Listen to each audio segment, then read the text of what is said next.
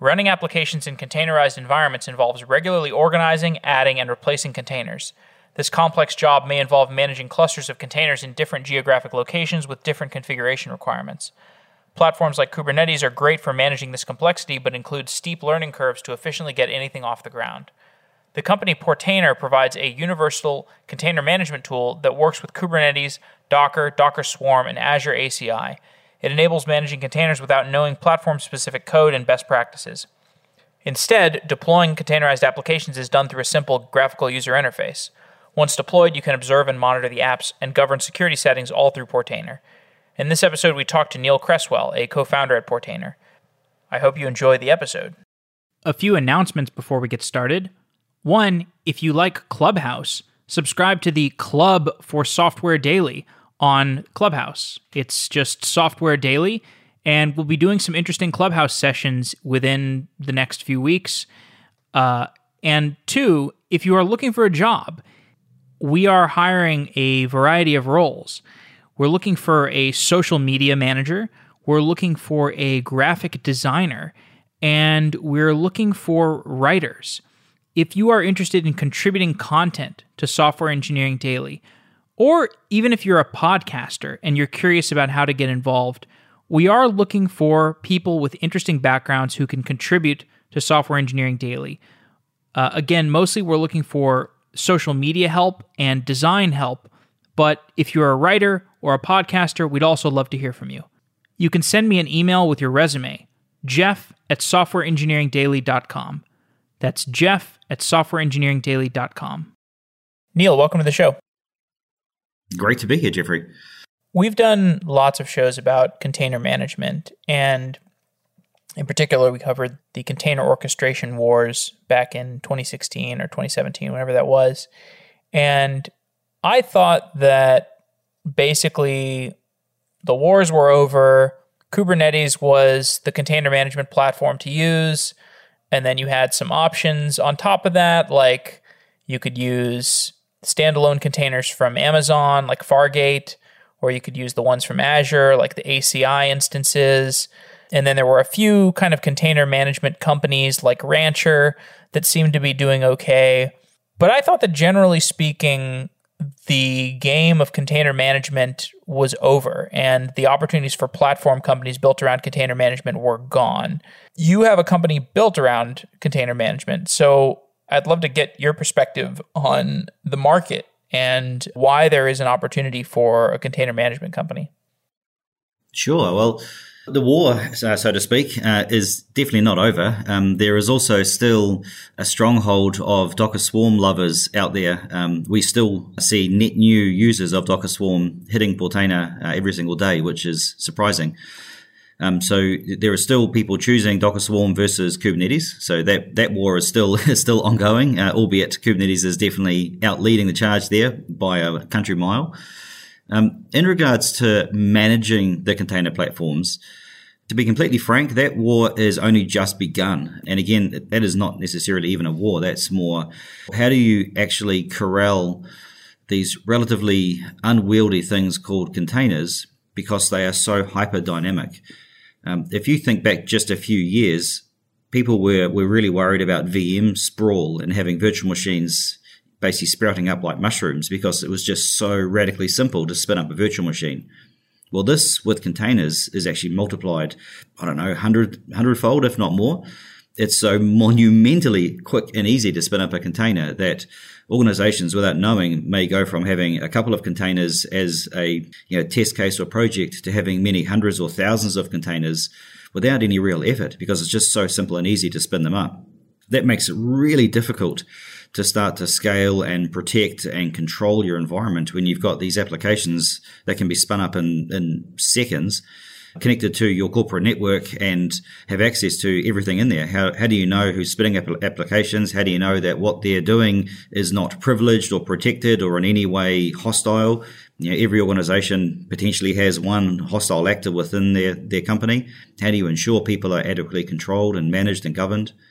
So there's, there's still a lot of elements of container management that are, that are yet unaddressed by any of the other platform uh, providers out there.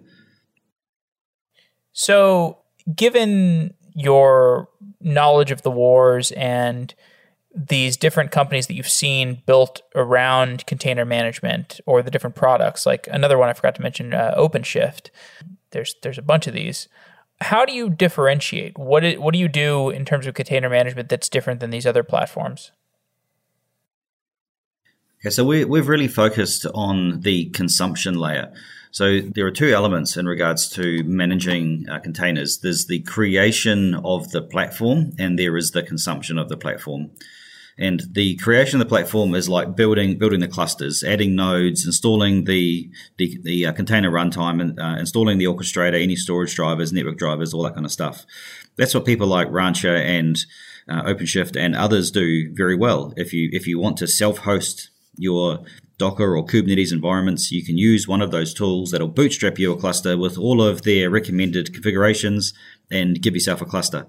Uh, we think that's going to become quite marginalized because the cloud providers let you do that with a credit card, uh, with the managed Kubernetes services especially. And so we're focused predominantly on the consumption layer.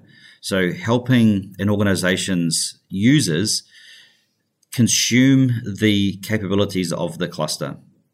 And by that, I mean make it really easy for them to deploy applications and manage those applications post deployment.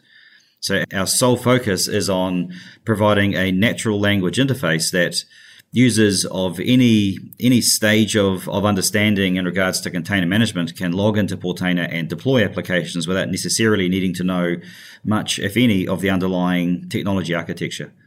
So in, in Portainer, as an example, a user can log in, deploy an application with even the most complicated uh, configurations on top of Kubernetes, and they don't necessarily need to know anything about Kubernetes. And who's the typical customer? Is it like a legacy organization that's refactoring, or are there like startups or like mature startups? Who's the typical type of customer? We actually see uh, A B customer. So a customer is a startup who is is just getting going. They haven't yet had the time to invest any money heavily in automation, or they don't have the knowledge to invest in automation. They just want to build their application, get it running, and predominantly these are either uh, low code developers or front end developers that are, that are using you know, frameworks that don't require them to understand much about the, un- uh, the, the underlying infrastructure. So those people want to just use Portainer to deploy an application. They would use our uh, application template functionality a lot because they can just spin up a database server and a web server and start you know, throwing their application in it. The other side, the, the, the B customer, is actually the larger enterprise who have a very very significant investment in people in their developers and or operation staff who cannot afford the time or money to retrain their entire fleet of, of users. So if, if you think of, of an organization with 500, 1,000, 2,000 developers, if those developers are not uh, suitably conversant in microservices, containers, Kubernetes, how do they transition their application development from a legacy, more monolithic type architecture to microservices without significant retraining, which comes at you know, quite a cost? So Portainer, in that case, helps them lower the barrier to entry so that their existing staff can get going and using this technology without necessarily having to give them you know, prior training. And we, have seen that quite regularly uh, across our, our very large users. What's your perspective on the current Kubernetes ecosystem? Like in terms of market penetration, how is the technology evolving? Is it becoming easier to use? Give me your perspective on, on just the overall ecosystem. So the ecosystem is simply massive. I don't know if you've seen the CNCF landscape, but you could probably wallpaper um, a wall of your house with it. It is just simply staggering how many organizations are part of that landscape, which is great if you're if, if you're really into choice. But if you're into just getting things up and running uh, can be quite quite overwhelming.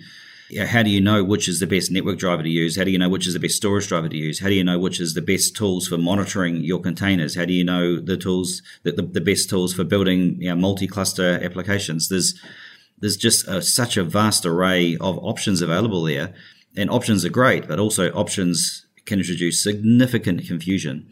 And that, that confusion can simply be a, a, barrier to entry for, for so many people. They just don't know where to get started because there's just so many things to choose from to get started. So at, at this stage, I would say it's still a, a very, very complicated environment to, to live within. If you if you just want to get started, get get working with Kubernetes, it's it's it can be quite daunting. Um, and again, there are there are a number of tools like Rancher and others that let you yes, spin up a uh, opinionated version of what they deem is the best practice componentry. So you don't need to go and hunt around everything in, in the landscape. You can just go and use the, the best of breed components to build your cluster. But still, if you don't necessarily know what you're doing, it's quite difficult to to basically log in and start deploying applications. You, you really do need to know the architecture of Kubernetes, the architecture of how, how load balancers work or ingress controllers work or persistent storage. If you don't know that, it's very hard to get started. So it's still a very, very confusing time. And I think that's why adoption of containers in the enterprises is still quite low. I saw a survey recently which sampled uh, quite a large number of users and said the, uh, rate the number of the, the, the, applications that are containerized in your environment, and it was it was about five percent of corporate applications were running in containers. So if if you sample the echo chamber and say of everyone running containers, how many of you are running Docker or Kubernetes, you're going to get you know a very large number. Or what percentage of your container applications are in production? No, eighty percent. And everyone thinks, oh, cool, eighty percent of, of applications are in production, but yeah, this was one of the first surveys I saw which said of all of the applications running in your organization, how many of them are actually running in containers? And it was as low as 5%, which shows that we've still got a very long way to go before we get mainstream adoption across all applications that power enterprises today. Has the typical onboarding process for an enterprise migrating to Kubernetes has that changed over time, uh, or, the, or or I guess I should say migrating to containerization? Has it changed over time, or is the, is it the typical strategy still? You kind of get some minor part of your application on onto containerization, and then you gradually eat up the rest of the stack over time. I don't think it's changed a lot, to be honest. Uh, stateless containers, yeah, containers that don't actually store any any part of their configuration uh, locally, those are still the simplest form of container to get up and running. It's also the simplest form of application to convert into a container. So I think organizations are still starting with that approach. They're saying, well, what of the front end element of my application or even, even the middleware, web servers and API gateways are almost always the very first things to be converted into containers because they can store their state externally in a database or, or some other mechanism when you come into the, the middle layer, the hardened shell of, of your database servers or, or your, your applications that actually require state to be held, that's when things start to get really complicated because all of the dynamics of storage performance haven't gone away. So when you're running things like a stateful database server in a container, you still need to think about, well, how am I going to get the database you know, stored somewhere in my cluster that is high performant, that is it's got high IOPS and high throughput and, and is highly available, can be shared across all nodes of the cluster. Yeah, that, that gets very, very complicated and it's only more mature organizations that would likely embark on that journey. So I think it's still relatively staged approach, you know, crawl, crawl, walk, run, and you start off with with a very very simple front end application. You might then transition to your middleware or things like your your message bus, you know, RabbitMQ or something like that, something relatively stateless. Once you've mastered that, you then move on to your stateful apps. That's that's how I, I see things still progressing anyway. Tell me a little bit more about the architecture of Portainer. Okay, so it has a back end component, which is you can call the Portainer server. That is a Golang application that runs itself as a container and it can run either in one of the clusters that it's managing. Yeah, not recommended, but you can. Or you can run it on a dedicated virtual machine or a, a dedicated um, container platform standalone. Uh, call it your management cluster, and it will then connect to and manage all other clusters that you that you need. Users don't install anything on their PC. Users access the Portainer instance through a web browser, and we have an Angular front end which runs in the browser. connects to the back end, and all of the activities are from the browser to the back end. So there's there's nothing installed on the user's PC. There's no need for kubeconfig files or kubectl or anything. It's all browser based management. Uh, Portainer is all uh, locally hosted by the user. It's not a SaaS offering. So the user can run it inside their secure network. It doesn't require any internet access. Uh, it's completely isolated environment. Portainer itself manages all of the clusters using our agent. So in the clusters that you want Portainer to manage, you install a little micro piece of software, uh, which is the Portainer agent. And Portainer agent connects securely to the Portainer container for this remote management capability.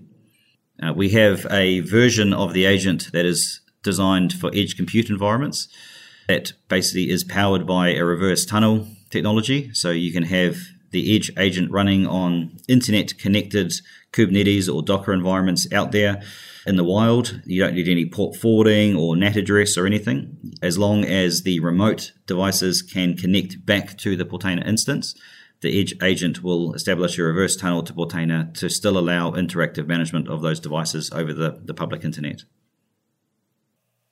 So, do you expect the average user to have a Kubernetes cluster or to be using standalone containers or do you require them to be using like what, what's the spec for what you require them to be using? So we are actually completely agnostic. We're all about helping users deploy container native applications uh, we don't actually stipulate any orchestrator under the covers. So if you want to use Docker standalone using Docker desktop on your PC, go ahead. If you want to use a small Docker Swarm cluster because that's what works best for you, go ahead. If you want to use a really lightweight Kubernetes distro like Micro K8s, go ahead. If you want to use a full featured heavyweight Kubernetes environment, self-hosted, go ahead. If you want to use a managed, a managed Kubernetes service from a cloud provider, go ahead. We're not actually in any way mandating how your your environment is deployed or configured, as long as it supports Docker, Docker Swarm, Kubernetes, uh, Azure ACI, and in the future a range of other serverless container providers. Uh, then we will let you manage it. We're, we're not a Kubernetes dashboard. We're not a Docker dashboard. We're a container native application tool. So yeah, any any underlying platform is fine. Give me a little bit of description for what a container management solution or Portainer specifically, what problems does it alleviate or make easier to manage? So, spinning up a container can be relatively simple. You can you can spin up a container a container just with a simple uh, Docker run command, and it's up and running. However, how do you know that that container is running in a way that is safe and secure? How do you know that it's it's compliant with best practices? How do you know that it's not running privileged? How do you know that a user has not elevated the permissions of that container to have access to things like physical hard drives in the, in the Docker host? There are a whole bunch of capabilities that users have access to through the container orchestrator that they may or may not need in the day-to-day operations of their business. You know, why why would a regular user be able to start a container that can bind mount HD0, which is the actual block storage device, on the Docker host? What is the reason to do so? Why, why would a user need, need to be able to bind mount the root the root file system of the Docker host? Why would they need to have access to, to physical devices? Why would they need to run as root in, in the host? There's a whole bunch of of considerations when you're deploying applications that things like Docker and Kubernetes don't get in the way of. They, they simply say, here is an open API. We trust you to trust your users. We won't provide any kind of constraints. Your users can do anything that, that they ask for. It's beholden on the user to ensure that the system is configured in such a way that they are protected from malicious acts or even even just mistakes. And Portainer's goal is to enforce these best practices in the front end of the application. So in Portainer, an administrator can actually disable the use of sensitive configurations. So we won't let users elevate the permissions of the container. We won't let them get access to, to syscontrol. We won't let them bind mount the, the hard drives or, or, or, bind mount the root file system if the admin uh, decides that is a bad idea. So we have a whole bunch of, of best practice policies that we have embedded in, into Portainer that controls what the end user has access to uh, from within that, that organization. And in Kubernetes, it's things like the default namespace. You know, the default namespace is available on an, on every single Kubernetes cluster. All users have access to the default namespace. It is in no way protected or secured, and so it can be used as, as a dumping ground in, in we say, well, actually, that's actually, that, that could be quite a dangerous thing. Every single application really should be namespaced and should be should be constrained by some kind of quota or some other permissions. So we will we, we provide an option for an admin to say no one can use the, use the default namespace. Everyone must use actual namespaces, and then with actual namespaces, we enforce things like quoting. So an admin will go and turn on a quota and say, for this namespace, you have this much CPU and RAM and disk and load balancers and ingresses that you can use, no more. Uh, and we, we basically go and lock and constrain that. We also do things like protect the organization from out of memory uh, crashes. One of the worst things that can happen in your environment is that too many containers are deployed that use too many resources. The cluster runs out of resources. The Linux kernel pulls out its 44 Magnum and starts shooting processes at random called out of memory error, which can take down your entire cluster. With Portainer, we give the administrator to set to set a threshold to say do not allow, do not allow users to assign more resources to containers than is available in a cluster. And we let them say even reserve 5, 10, 15% of the resources for system services so users can only consume the balance. So we, we have a whole bunch of protections in place to ensure that the system stays up and stable. So can you tell me a little bit more about how your your control plane works and or how how you interface with Kubernetes and like I guess how data is fed back between Kubernetes or the containers that you're managing and I guess the interface between Portainer and the containers themselves? Okay, so using the Portainer agent, you know, this runs in the clusters that we're managing. Those talk directly to either the Kubernetes API or the Docker API directly, either using sockets or just using the API port from a Kubernetes perspective. So Portainer talks to the agent. The agent acts as a proxy uh, through to the API, and proxies a request through to the the, to the API natively. So inside Portainer, when you're saying, give me a list of all of the applications or pods running on this cluster, Portainer makes the call to the to the Portainer agent. The Portainer agent then proxies the call to the, the Kubernetes API, retrieves the information, filters out anything that needs to be filtered out from a security perspective, and provides that response back to the user. Uh, one of the important things to note is that inside Portainer, we we support users and, and user profiles. So you have a whole bunch of users and teams defined in Portainer. When you create a user and assign them uh, permissions, we actually then automatically go and create a user on your behalf in the backend Kubernetes cluster. So we'll go and create a user, we'll assign all of the required RBAC rules, and we'll basically configure the backend for you. Uh, so that any any you know, connection from the user to the backend environment is safe and secure. What kinds of instrumentation do you see the average Kubernetes user deploying alongside their, or I guess container user deploying uh, alongside their infrastructure? Like, are you seeing a lot of service mesh usage or usage of? We did a show on Calico recently. Tell me about some of the the infrastructure that that you're seeing paired with with container infrastructure most frequently we might be in our own little little micro echo chamber because we, we currently don't support service mesh configurations. So we don't see a lot of service mesh deployments. Now that may be just the fact of the matter, or maybe that our users don't use it. Uh, what we see definitely is a high degree of ingress use. Uh, Traefik is very high in in use. Uh, obviously, things like the Nginx proxy as well. So we, we see a lot of that, and we see a lot of, of persistent storage. Um, it still surprises me how many people are actually running NFS as their their uh, persistent storage connection mechanism of choice. You know, NFS historically hasn't been seen as the fastest way to access storage, but it seems to be the easiest way of connecting external storage devices to Kubernetes. So therefore, it is seemingly becoming one of the most popular. We also see a lot of people using Prometheus and Grafana um, Alert Manager. That seems to be a relatively de facto standard now. So yeah, we, we that is that is a very common deployment uh, option. So you basically have that monitoring your application performance, uh, setting up alerts, and that, that, that's actually why in the future we want Portainer to integrate with these tools as well. So you can have a single dashboard to see and engage and manage with all your applications. So using Portainer for certain native capabilities and then Portainer integrating with things like Prometheus and Grafana to pull in metrics so you can still just use Portainer as your single interface but get access to best of breed capability from both Portainer and external tools. Do you think the the usage of service mesh or the widespread popularity of service mesh is is overhyped I think service mesh is incredibly complicated, and I think it is still very early adopter centric. So, is it overhyped?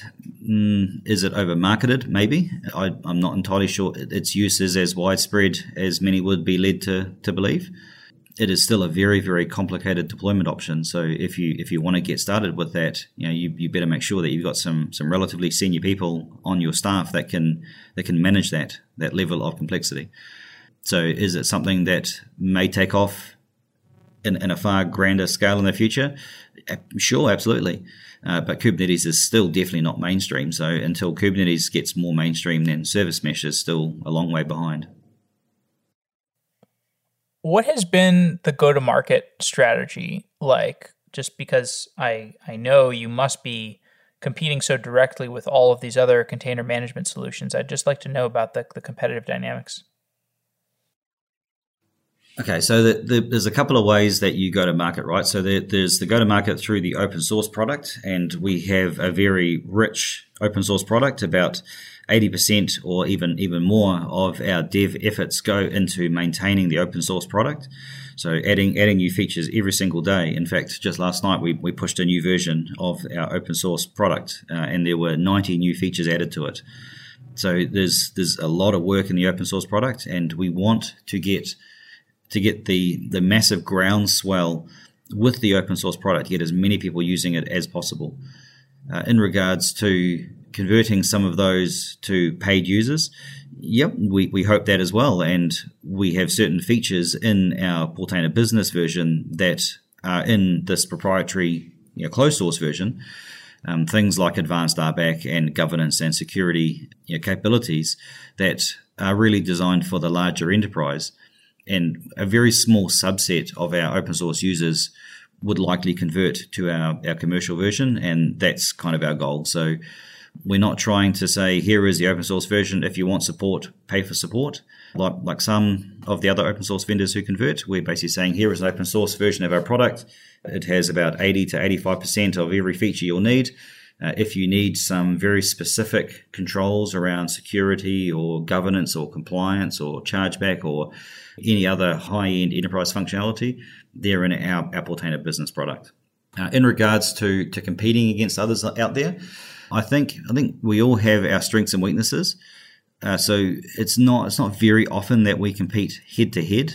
Occasionally we do, and it's it's actually very rewarding for us seeing how we do against some incredibly well funded competitors uh, when when we come out on top. So yeah, people like our simplicity. They like the fact that they don't have to retrain their staff to, to use Portainer. Um, one of our, our very vocal users, he basically turned on Portainer for 600 of his staff on a Friday.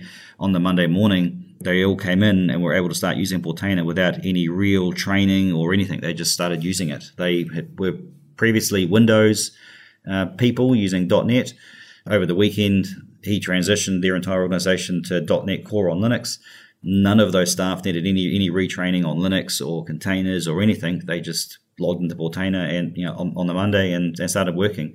So it's that that real simplicity, that real low barrier to entry that people find appealing from us, and that does not exist else out there in the ecosystem. Is there anything else interesting you could say about the typical user of Portainer? I would say the typical user is still to this day someone who is has not yet bought in fully on things like like GitOps or, or heavy automation. Uh, they beginning the journey uh, into containers. They're they're beginning the journey towards automation. They can start to see the light and see the benefits of microservice based applications and um, containers in general. Uh, they're still struggling to come come to terms with the delta between more legacy virtual machine operating principles and the more modern container hyperdynamic principles, and see Portainer as a learning tool to help them transition. That's why for us it's really important to to have the product grow and mature as the market grows and matures, uh, you know, into things like full automation. But at this stage, I would say the vast majority of our, of our users are not heavily invested in fully fledged CI CD automation. They might have a CI uh, pipeline or, or, tool, but they don't have any, any real C, uh, CD capabilities. So they have software to take their code and build images, but they then have to still manually deploy and manage their applications. That said, we still support you know, most CD systems through things like webhooks or, or Git integration. But move, you know, moving forward, we want to get far far tighter integration with things like like Git operators, um, GitHub Actions so that you, we can have a whole bunch of automation triggering when our users mature sufficiently to want that degree of automation. What's the hardest engineering problem you've had to solve so far? When we decided to go into the edge compute space, Portainer was a, was initially designed to be managing you know, a dozen or so clusters concurrently. Uh, when we went into the edge compute space and we needed to now manage many thousands of clusters concurrently, how do you do that? We hadn't really thought of back-end pagination. We hadn't really thought of monumental scale. So some of some of the UX elements in the application that had drop-down boxes, when you click the drop-down arrow and there's now 25,000 things in the list, it becomes crazy to scroll through. So we had to do a whole bunch of re-engineering to say how do we actually how do we have a UI that can support you know many many thousands of clusters in a list and many many thousands of containers uh, you know that are there possibly. So you know that that was a huge undertaking. You know, we we did that in partnership with Intel uh, when we built our original edge compute capability, um, and that was that was a massive undertaking. I suppose the second was when we did actually branch out from just being a Docker UI. I mean, if you know of Portainer's background, we were a, just a simple Docker UI. And to make the transition from being a Docker UI into being a fully fledged container management uh, application, um, that was that was quite a, a, a, monumental shift. So when we first introduced support for Kubernetes and ACI into Portainer, that was also a, a massive undertaking. It was basically a complete rewrite of Portainer from the grounds up. So yeah, our version one product to our version two product, there is I would say maybe three times the amount of code in the version two product than there is in the version one. So pretty pretty massive undertaking. So you've built out observability and monitoring into your platform. How do you build an observability product as kind of a, an add-on that competes with the companies that are entirely dedicated to observability? Okay, so what we've done natively in the product is provided access to real time stats. So, real time uh, container stats, real time host stats. We let you aggregate all the stats for all of the components that make up an application. So if an application comprises a front end, a middleware, and a back end container, uh, we will let you aggregate all those together and see the stats for that. Uh, we, we, can let you see the logs of, of the containers. What we don't do is let you see how was the performance yesterday at 10 a.m. versus today at 10 a.m. or or today versus last month. We, we don't let you do that compare and contrast. Uh, we don't have any any capacity forecasting at this point in time. Now, we would be foolish to think that we could actually build something better than these other organizations out there, and that's why we, we are using integrations. So, moving forward with Portainer, as we want to start to bring even richer observability to let you do capacity analysis and know, looking backwards, looking forwards, trending, uh, we want to do integrations with things like like Prometheus and Grafana. Yeah, Prometheus as as the data collection engine, Grafana as the dashboard tool, and then we'll pull those those dashboards into Portainer and visualize them within the application. So we, we're not trying to replace the best of breeds products. Um, we, we want to work closer with them through integrations. And to what extent do you have to build out tools or APIs for integrations? Like for, if somebody wants, you know, more robust observability or something, do you have to build out additional tooling for that or is it enough for them to just integrate with Docker or Kubernetes or whatever else, uh, whatever infrastructure they have? So we need to build out an array of dashboards. So we can actually build an integration with Prometheus and Grafana, and that's cool, but you get a blank dashboard. So in order for us to actually be able to get anything useful out of them, we need to publish our own dashboards. So we, we need to know what are the the particular screens that we want to display within Portainer. We need to build those as as dashboard templates and then publish those into Grafana. So as part of the integrations, you know, we have to build not only the API integration, but we need to build the portfolio or, or catalog of dashboards that we want to then publish through to then pull through into Portainer.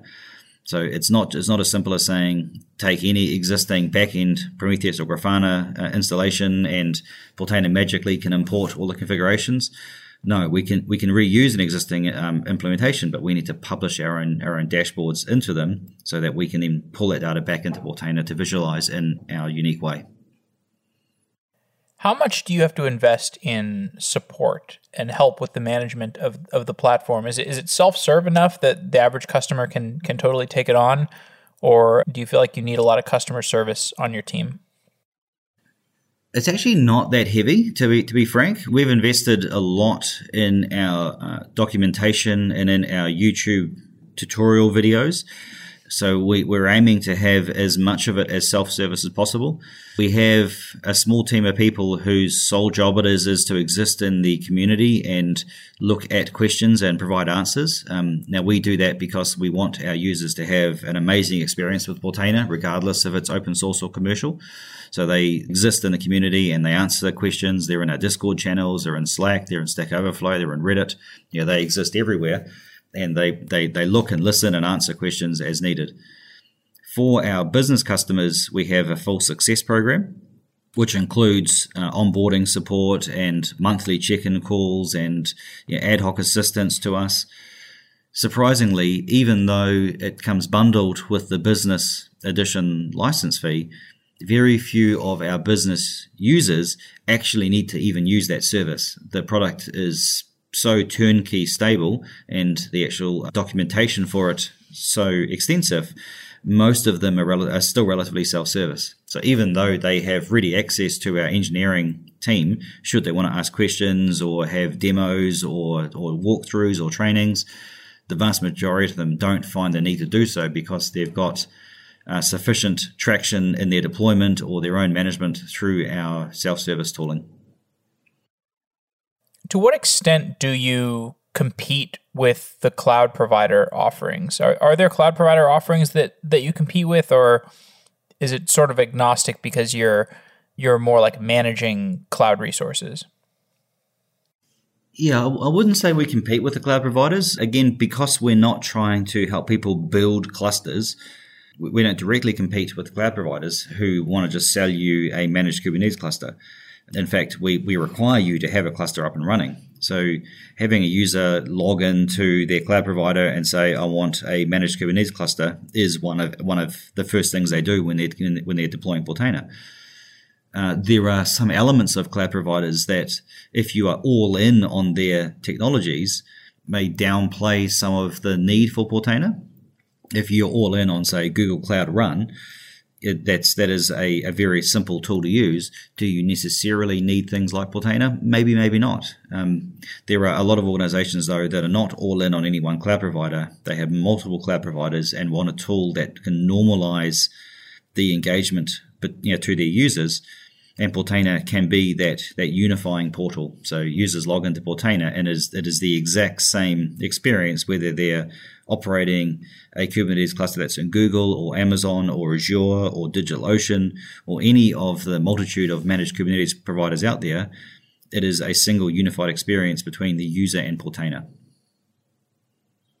As we begin to wrap up, I'd love to know your perspective on the future, like what you're planning to build out and how you anticipate the ecosystem evolving over the near term. So, what, what we plan to build out is a serverless like experience for our users. So for users who just want to deploy an application, they don't really care about where or how they just want to deploy. We want to provide a neutral, platform independent interface to Portainer that they can just connect to a la serverless. So you connect to Portainer, you say, I want to deploy my application.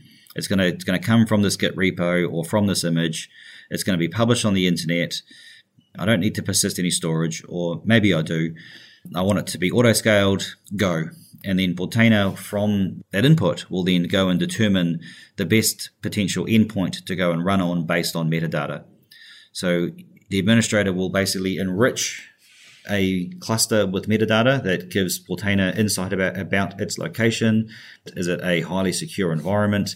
Uh, is it a non-prod environment? Is it a prod environment? And Portainer will will digest that metadata and surface that to the user. And as part of that process of filling in this form or or connecting to us through this API, we will ask them or have them provide us uh, answers to questions. What type of environment are you deploying? Is it prod? Is it non-prod? Is this a high secure or is it an insecure environment? We will use these these users' inputs coupled with the metadata to go and recommend an endpoint to, to deploy upon. We'll then couple that with things like chargeback to say, if you deploy this application on endpoint A, it'll cost you $15 a month. If you deploy this application on endpoint B, it'll cost you $27 a month. We recommend endpoint A because it's cheaper. So we, are going to have this kind of advanced metadata and you know, platform independent interface. Uh, we also want to get far tighter with things like like GitOps. So where there's with this full automation, so Portainer becomes more of a tool to monitor than deploy. So the deployments are all managed through some external service that connects to Portainer, and then Portainer will go and connect to the backend infrastructure to go and deploy it. Again, you can maintain a library of multiple different different types of GitOps connections to all of your different cloud providers, or you can maintain one to Portainer, and then Portainer will translate that for you on your behalf. In the back end, we want Portainer to have more and more and more points of, of deployment um, relevance. So all we care about is that your application runs in a container. We don't care how and where that runs. It doesn't have to be in an orchestrator. So if you want to go and deploy that on Heroku's container platform, go ahead. If you want to deploy on Fly.io, go ahead. So we, we want to we want to add more and more and more deployment locations that we support in the back end so in the front end, user says, I want to deploy my app. In the back end, we have you know, dozens and dozens of endpoint types that you can deploy to. So that that's kind of the, the, the end goal for this year is to have this this neutral front end, a really rich array of backends we support. And then in the middle, we want Portainer having as many points of touch into an organization as possible. We don't just want the users of Portainer to be developers or administrators we want users of Portainer also being the IT executive or the finance person who needs to do chargeback. We want the person in security to be able to log into Portainer and say, show me how users are, are working in compliance against our policy. Have they actually configured network security policies? Have have they is, is anyone out there running containers that are elevated in permissions? So we, we want to have this this this multi point of touch within an organization. So three three pronged approach for the application moving forward. Cool. Well, Neil, I appreciate you coming on the show. Is there anything else you'd like to add? No, all, I can say is, is watch the space. Yeah, now that we've got our Series A funding, we're, we're really doubling down on on development and you know, uh, working to create a, a world class tool designed to manage your applications. So yeah, definitely watch the space. We're, we're going to be evolving very very quickly. Great. Well, thank you. Thanks a lot.